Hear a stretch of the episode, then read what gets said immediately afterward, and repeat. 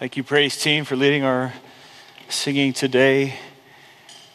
Church, please turn your Bibles to Acts chapter 20, if you will. It was several years ago. It, it was kind of an alarming moment.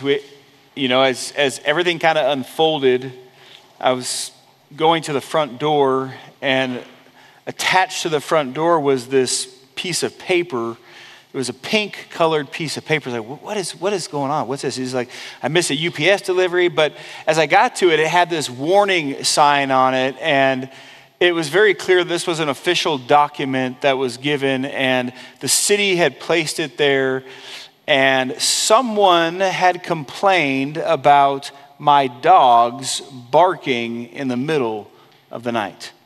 Now, you think, well, that's not a huge issue. But I'm thinking, well, wait a minute. Why, why would somebody be complaining? And who is this unknown neighbor making this complaint?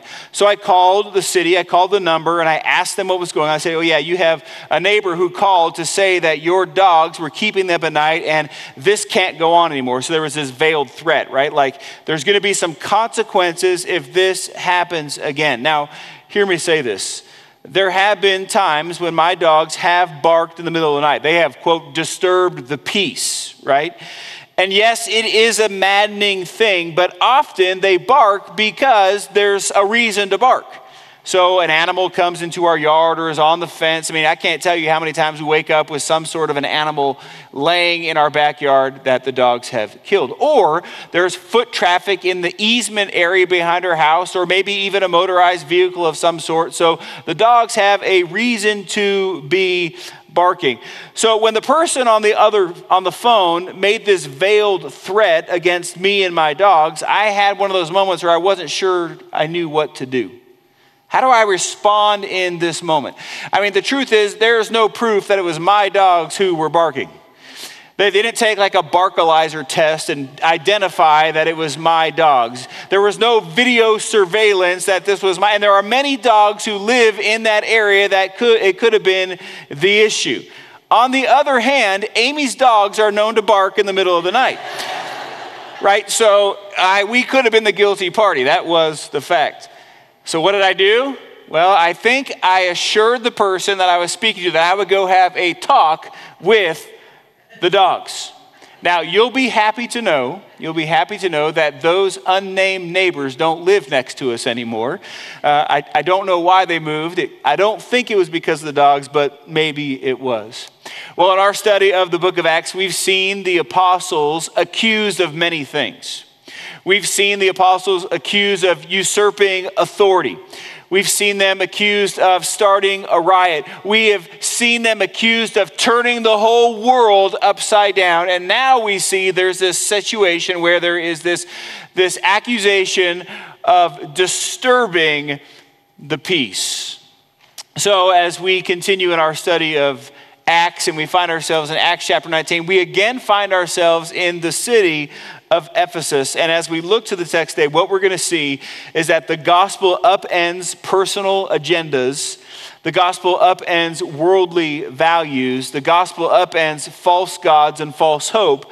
And the gospel upends pseudo peace. So, would you stand together as we read in God's word? Acts chapter 19, verse 21. We're going to go all the way through the end of the chapter today, but I want to begin just by reading through verse 27. Acts 19, verses 21 through 27. Now, after these events, Paul resolved in the Spirit to pass through Macedonia and Achaia and go to Jerusalem, saying, After I have been there, I must also see Rome.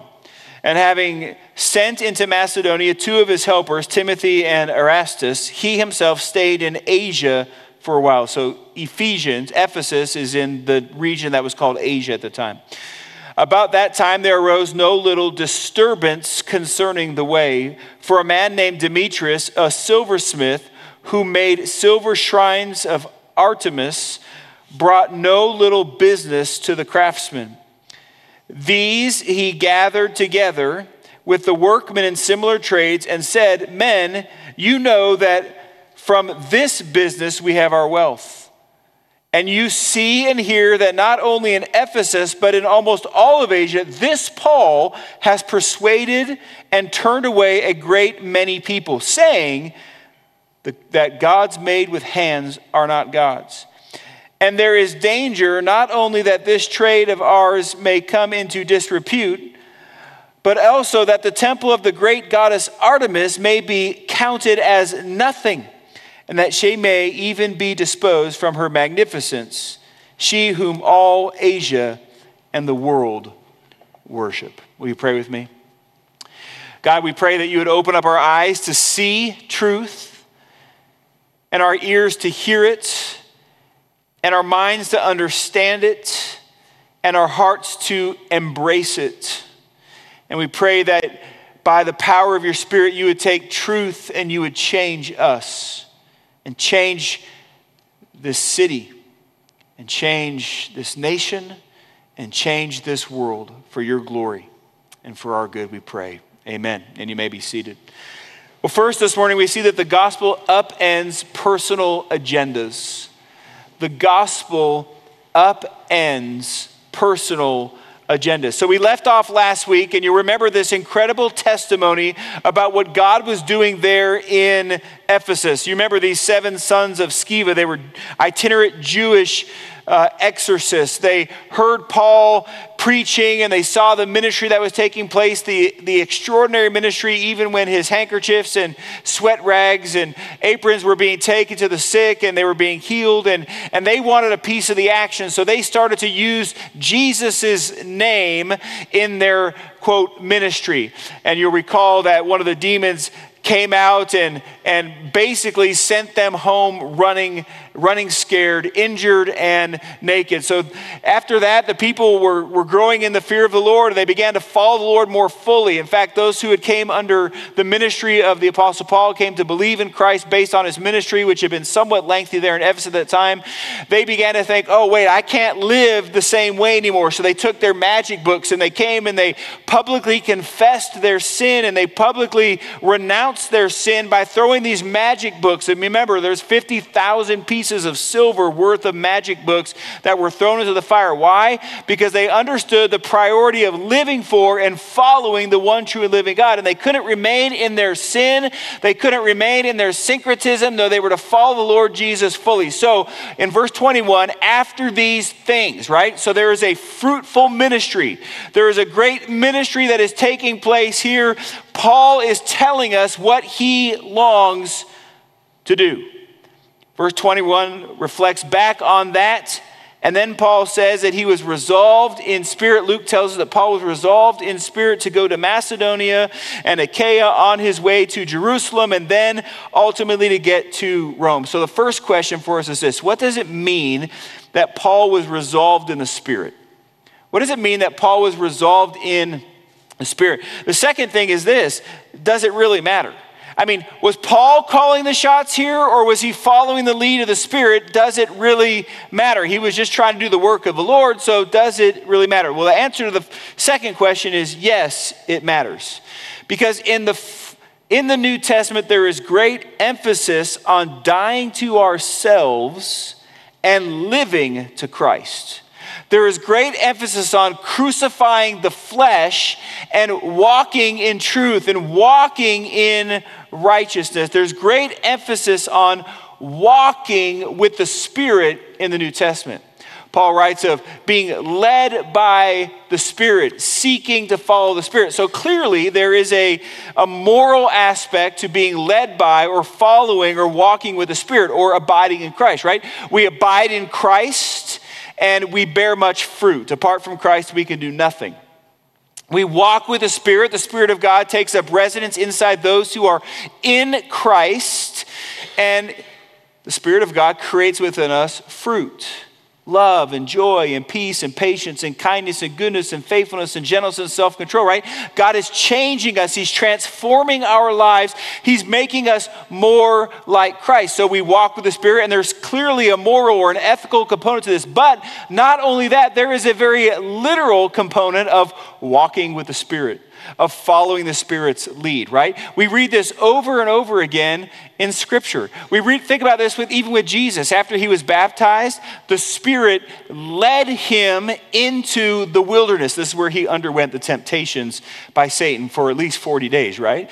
We know this. There is a very literal sense of following the Spirit's lead. In the book of Acts, we've seen this how the Spirit has closed doors or opportunities for Paul and his associates to go into certain regions, right? We were prevented from going into Bithynia or we prevented from going into certain areas because the Spirit.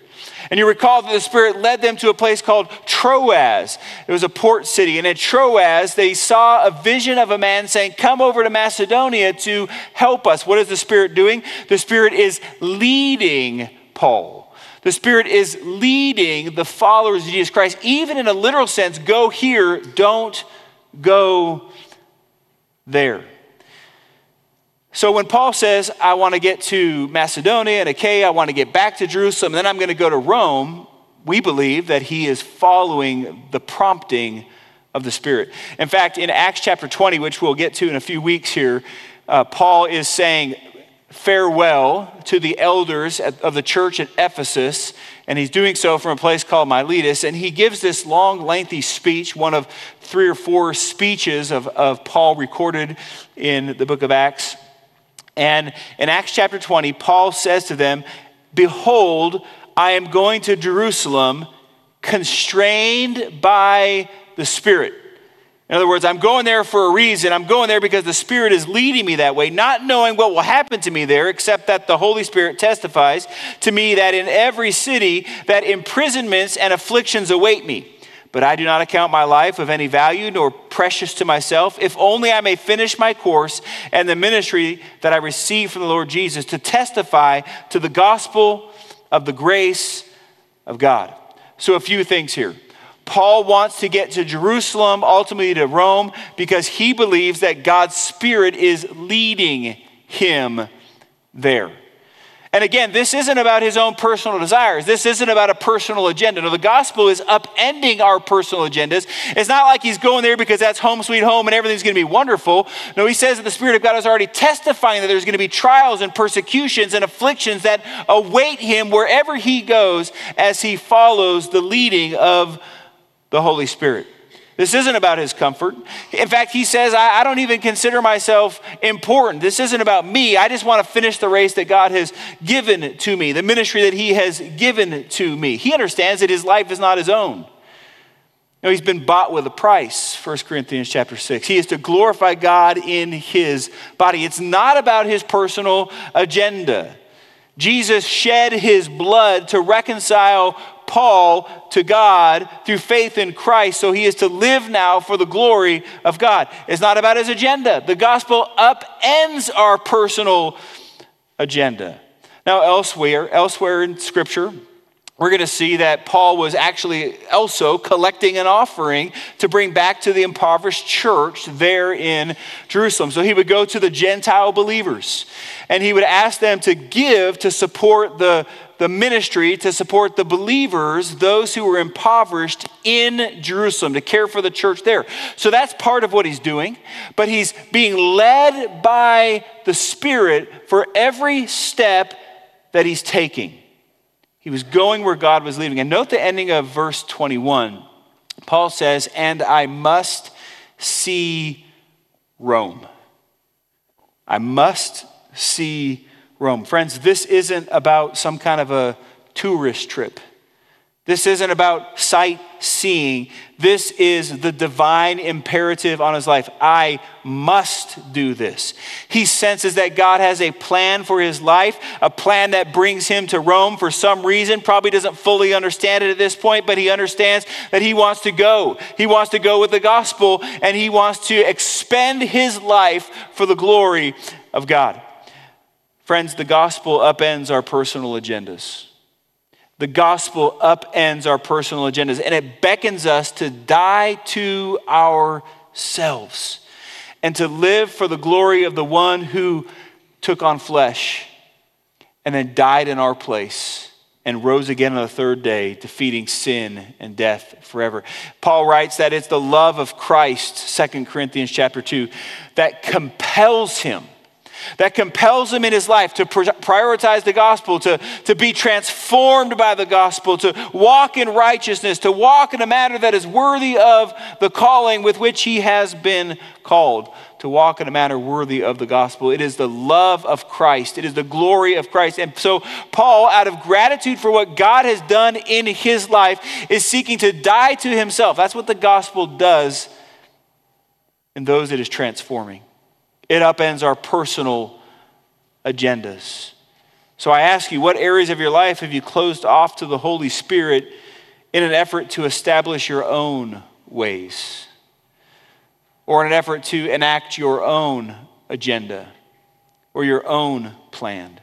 Friend, because of God's grace, I encourage you to humbly confess those areas to the Lord and seek to follow Him in every aspect of your being, in every aspect of your life. Take moments to pray together as a family and individually and just say, God, I want to live more fully for your glory. I want to live more fully devoted to the gospel. I want to put my worldly, earthly, selfish agenda and desires aside because of the grace that you have shown me in my life. Whatever that looks like for you, would you confess and ask God to move in your life? But secondly, we see the gospel upends worldly values.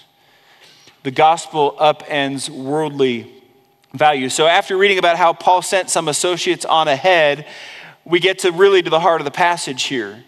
So Paul's still in Ephesus, and there's a man named Demetrius who's in Ephesus. We learn that he's a silversmith by trade. He's likely maybe the president of the silversmithing guild there in Ephesus, and he holds some sway, right? He, he calls together people who were associated with the trade, and he says, We have a problem on our hands. There's something going on here, and we, we have to deal with it. We have to do something about it.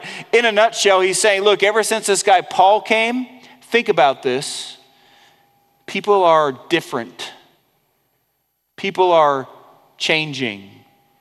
They're not buying our stuff anymore. Our bottom line's taking a hit. And by the way, everything's coming undone. And pretty soon, if Paul is able to continue ministry here, then, then everything's going to get turned upside down. Look, the peace is at risk here. And we've had a good thing for a long time. I mean, Artemis is there, the goddess Artemis, she's great, and, and we worship her and we make a lot of money. But now, because Paul's here, people are starting to believe what he has to say. People are starting to believe the gospel. As I mentioned several weeks ago in Ephesus, there was a grand temple. It was called one of the seven wonders of the ancient world. It was the temple of Artemis, also known as Diana, this goddess by the Romans. Uh, it was one of the largest the largest building of the time. Over 400 feet in length and over 200 feet in width and over 60 feet tall. It was held together by 127 columns. This was a magnificent building. And it was all to the glory of Artemis, the goddess of fertility in this area. And she was well known and everyone worshiped her there. And she had priestesses who served her, and, and there was all sorts of immorality and debauchery associated with the worship of this goddess. And the legend had it, and we'll see this later when the town clerk begins to speak, that her image was sent down from Zeus in a rock. So someone stumbles upon this rock that has an image of this goddess named Artemis and they construct this temple and now they construct these shrines and they begin to worship this goddess named Artemis. Again, a fertility goddess. So these silversmiths then would fashion images of the temple and fashion images of Artemis, and it was a lucrative business. And most commentators believe that this episode took place during what was known as Artemisia. So this was a month long festival uh, where the people would all come together to worship this goddess, and it was filled with all sorts of immorality and debauchery. And as you can imagine, that'd be a really good time for people who were in the silversmith business trying to sell relics that pictured the God they were worshiping. But it was a really bad time if one named Paul was there proclaiming Christ and everything was being transformed people were now beginning to see the lies that they had built in. But they loved their money. They love their money, so they had to say, well, we got to do something about this. And we're going to see here in a minute that, that uh, Demetrius is going to appeal to their religion too, but the first idol that, that he's focused on is the bottom line, is the money. Verse 26 Paul has persuaded a great many people, and they are turning away. In essence, he's saying they're not buying our stuff. Things aren't going quite as lucrative, lucratively as for us anymore.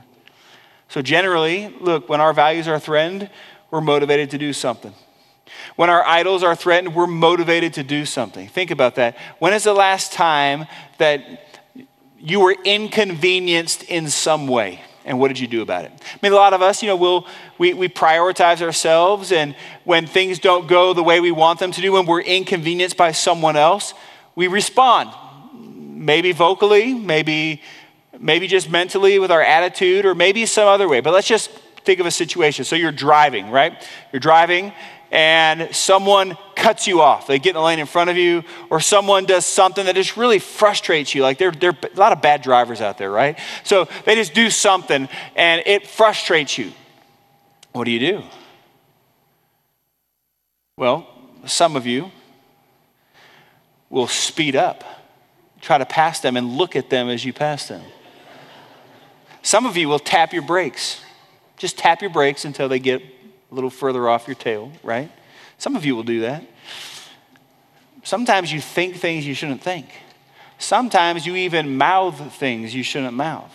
Sometimes you even say things you shouldn't say in those moments. Why? Well, because you were inconvenienced and you didn't appreciate that.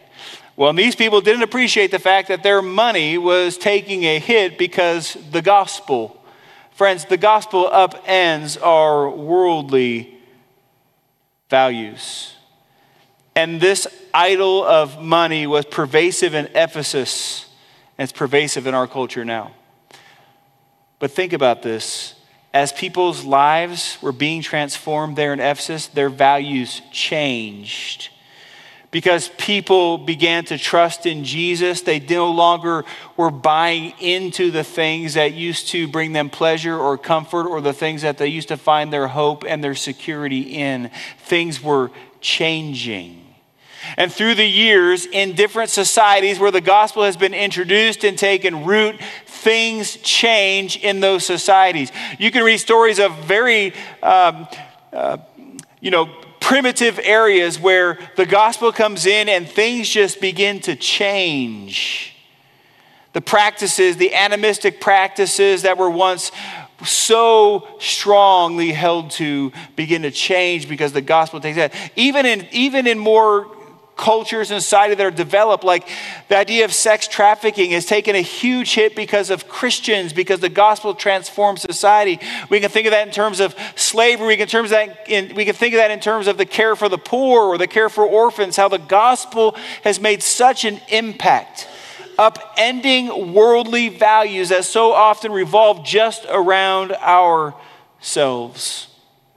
It's also true, though, that in the secular society that is opposed to the Christian worldview that things don't change and things even get worse. We see that happening in America. We see how, as secularism grows, godlessness increases. We see that with frivolous lawsuits targeted as Christian business owners. We see that his attempt to outlaw certain teachings of Scripture. We see that with an overall animosity towards those who follow Jesus Christ. Why? Well, because the values of the Word contradict the values of Scripture. As secular, secularism increases, the pervading view towards Christians and Christianity is antagonism. And let's be honest, friends, we're partly to blame. We're partly to blame. Because if professing Christians lived according to our stated values and convictions, then things would be different in our lives. For many of us, things would be different in our lives. We would invest our time We would invest our resources. We would invest our energy. We would invest our giftedness differently. And if the tens of millions of professing Christians in America lived faithfully according to biblical standards and principles, then I think our society would look a little bit different right now. What if we all took it upon ourselves to speak and live the gospel like we really believed it? Like life really depended on it? Like this is truly where hope is. What would be different in your world? What would be different in your family? What would be different in our city? What would be different in our states and in our nation and in our world? The godliness, godlessness that is so pervasive today is in part because professing Christians have capitulated to the world in so many areas. And why have we done that? Well, because we like what the world has to offer. We enjoy what the world has to offer. Studies reveal over and over again that so many Christians engage in the same things as the world engages in. Right? We live for money, and we live for fame, and we live for power, and we live for pleasure, and we live for comfort, and we live for temporal happiness, and we live for ease. And unfortunately, it seems that too many professing Christians don't value what Jesus valued sacrifice and service and discipleship and truth and community and accountability. Some Christians, professing Christians, just want enough religion to placate their guilty feelings but they don't want enough to really live on fire for the Lord Jesus Christ.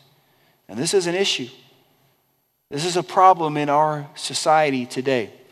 But, friends, let me just say the gospel upends worldly values. It upends selfish values And those who believe the gospel and who love Jesus Christ. Look, that's what the Spirit does. That's the promise of Ezekiel 36, right? In the new covenant, that God will take our dead hearts of stone and replace them with a heart of flesh. In other words, a heart that is alive, a heart that beats and yearns for God. And He will give us His Spirit, the text says, and He will cause us to walk in His ways and cause us to obey his statutes. And no, we're not going to become perfect. It's not like we're never going to sin again. We will. But scripture claims that those who are in Christ will love the truth and will walk in the truth and will walk in righteousness, First John. And Paul says, as he writes to the church on Crete, as he writes to his friend Titus, he says that God's grace teaches us to renounce ungodliness. Friends, this isn't about legalism. It's not about you can't do this and you have to do that. It's about loving Jesus.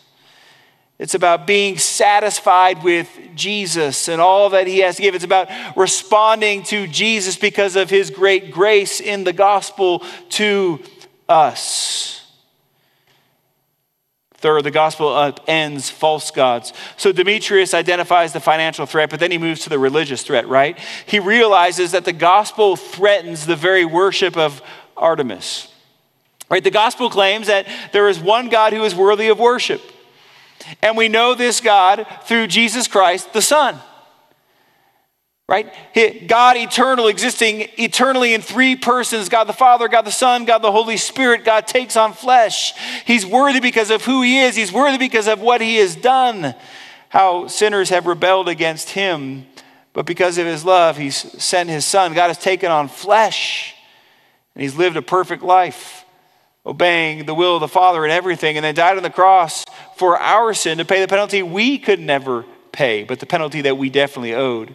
And then rose again on the third day, and that all who will put their hope and their trust in him will have forgiveness of sin and the promise of eternal life. This is the true God. This is the creator God. And Paul is saying, look, the gods that you make with human hands, they're not real. This one, Artemis, that you're worshiping, she's not real. She can't accomplish anything for you. Here's the truth found in Jesus Christ. And Demetrius is no dummy. If people keep believing the gospel, then their great goddess will be seen as nothing, and their whole worlds will come undone. Let's look at verses 28 through 34. When they heard this, they were enraged and were crying out, Great is Artemis of the Ephesians! So the city was filled with confusion, and they rushed together into the theater, dragging with them Gaius and Aristarchus, Macedonians who were Paul's companions in travel. But when Paul wished to go in among the crowd, the disciples would not let him. And even some of the Asiarchs, who were his friends, who were friends of his, sent to him and were urging him not to venture into the theater. Now, some cried out one thing, some another, for the assembly was in confusion, and most of them did not know why they had come together. Some of the crowd prompted Alexander, whom the Jews had put forward. And Alexander, motioning with his hand, wanted to make a defense to the crowd. But when they recognized that he was a Jew, for about two hours they cried out with one voice, Great is Artemis of the Ephesians. I mean, the city is in an uproar.